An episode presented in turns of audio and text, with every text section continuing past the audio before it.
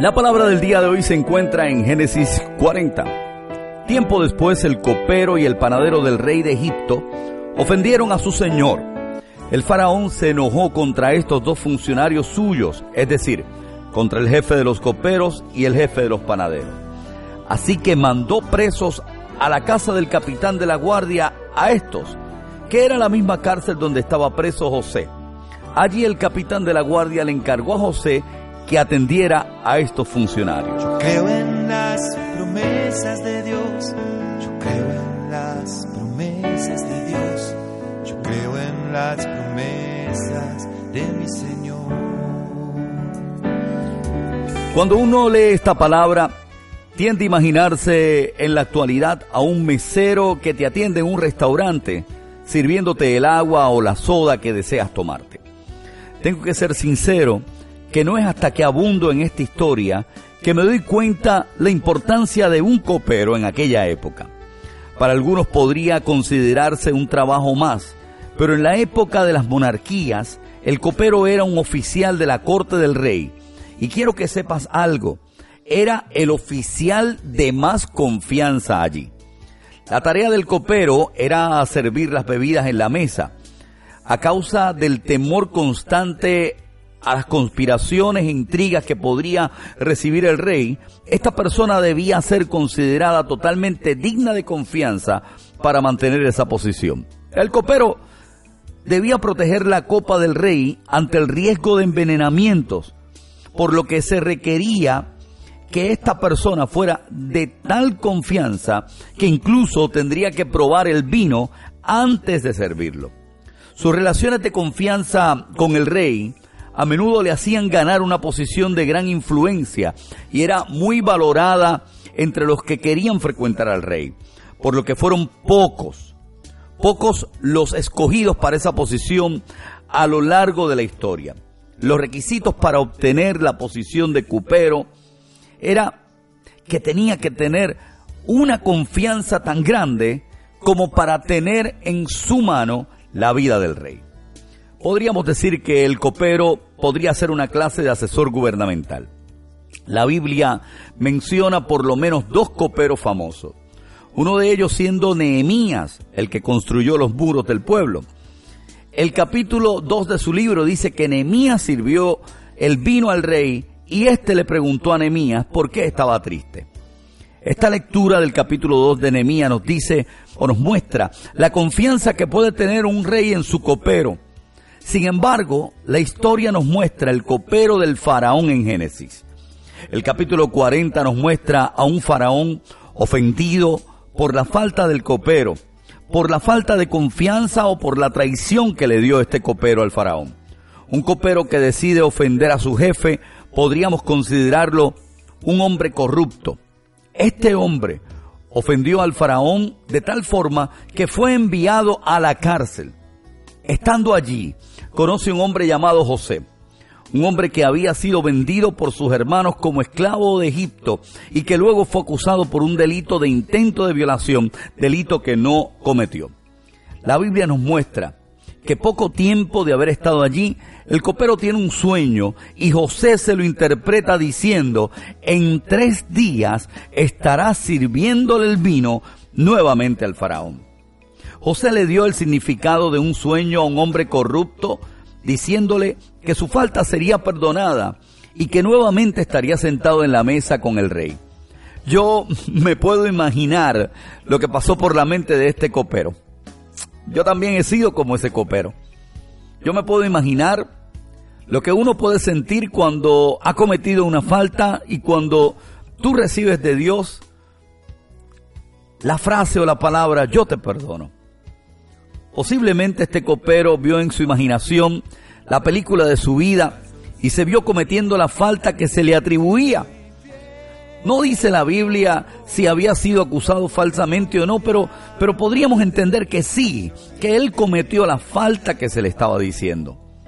¿Quién sabe si hasta dijo que no era digno de sentarse nuevamente a la mesa del rey?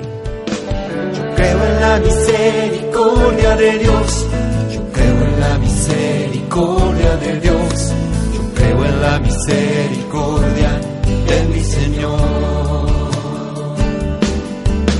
Yo creo en la misericordia de Dios.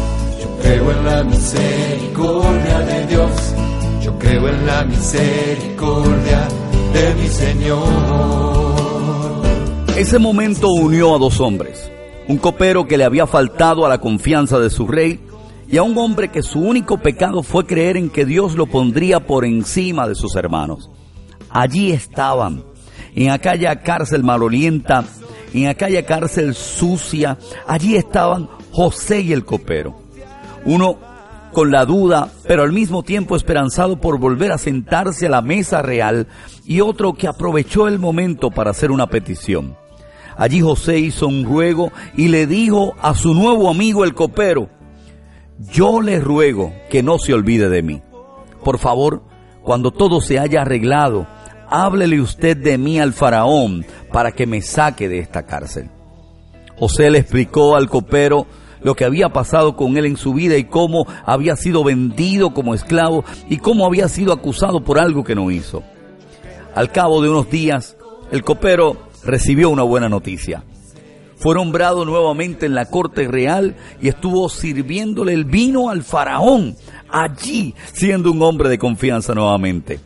Sin embargo, el copero no había cumplido con la petición de José de hablarle al faraón. José había puesto sus esperanzas en el copero, había puesto sus esperanzas en este hombre que iba a estar al lado del faraón y nada pasaba. Génesis 40 y 23 nos dice, sin embargo, el jefe de los coperos no se acordó de José, sino que se olvidó de él por completo. ¿Cuántas veces tú has sido como este copero? Yo quiero utilizar esta palabra que me ha dado el Señor para preguntarte, ¿eres tú como el copero del faraón?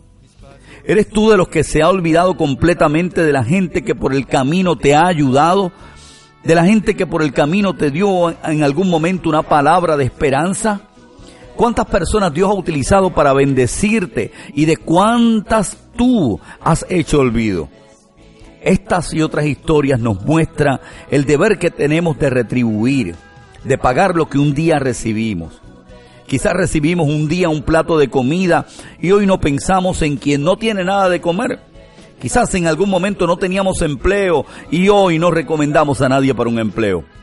Quizás tuvimos que vivir en un cuarto prestado, en una habitación para poder tener un techo y hoy tenemos un cuarto vacío en nuestra casa y no nos, no nos preguntamos si alguien en la familia necesita un cuarto para vivir.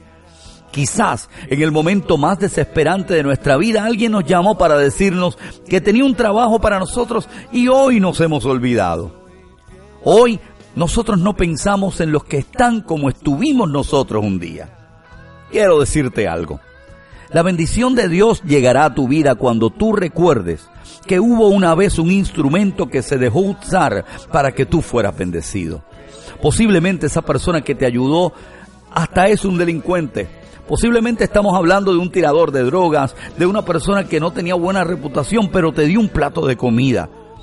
No te tienes que imaginar a una persona ejemplar que te sacó de las calles. ¿Quién sabe si es alguien que estaba en desgracia y te bendijo aún en la desgracia como estaba José? Si soy fiel en lo poco, Él me confiará más. Si soy fiel en lo poco, mis pasos guiará. Hoy te pregunto a ti antes de que pienses en por qué estás pasando por esta situación, ¿a quién le debes? ¿A quién le debes cumplir una promesa o retribuirle lo que un día hizo por ti? ¿Quién es tu José y está esperando que tú te acuerdes de lo que te dijo un día? ¿Quién todavía está en la cárcel esperando que tú le hables al faraón de él? La buena noticia es que no estás tarde. Todavía tienes tiempo de arrepentirte y aceptar tu error. El libro de Génesis nos revela lo que un día ocurrió cuando el faraón tuvo un sueño y nadie lo podía interpretar. El copero lo escuchó y dijo, ahora me doy cuenta del grave error que he cometido. El copero lo primero que hizo fue aceptar su error. Cuando el faraón se enojó con sus servidores, le dijo al faraón, recordando lo que había pasado en aquella época, este hombre en la cárcel me interpretó el sueño y el sueño se hizo realidad. El copero recordó que había hecho una promesa de retribuir lo que un día por gracia se le había dado. Ese acto llevó a José a convertirse en el segundo en mando en Egipto. Y no solo eso, sino que logró que su pueblo sobreviviera a siete años de hambre. Quiero cerrar con esto diciéndote, posiblemente hay un José que va a impactar a mucha gente. Posiblemente hay un José en la cárcel esperando para que se cumpla el propósito de Dios y está solamente a que tú le digas a alguien que existe un José. ¿Quién sabe si después podrás ver como vio el copero del rey al gobernador de Egipto salvar al pueblo? Hoy es el día de retribuir para que tú seas retribuido. Que tengas buen día. Si soy fiel Él me confiará más. Si soy fiel, mis pasos. Si soy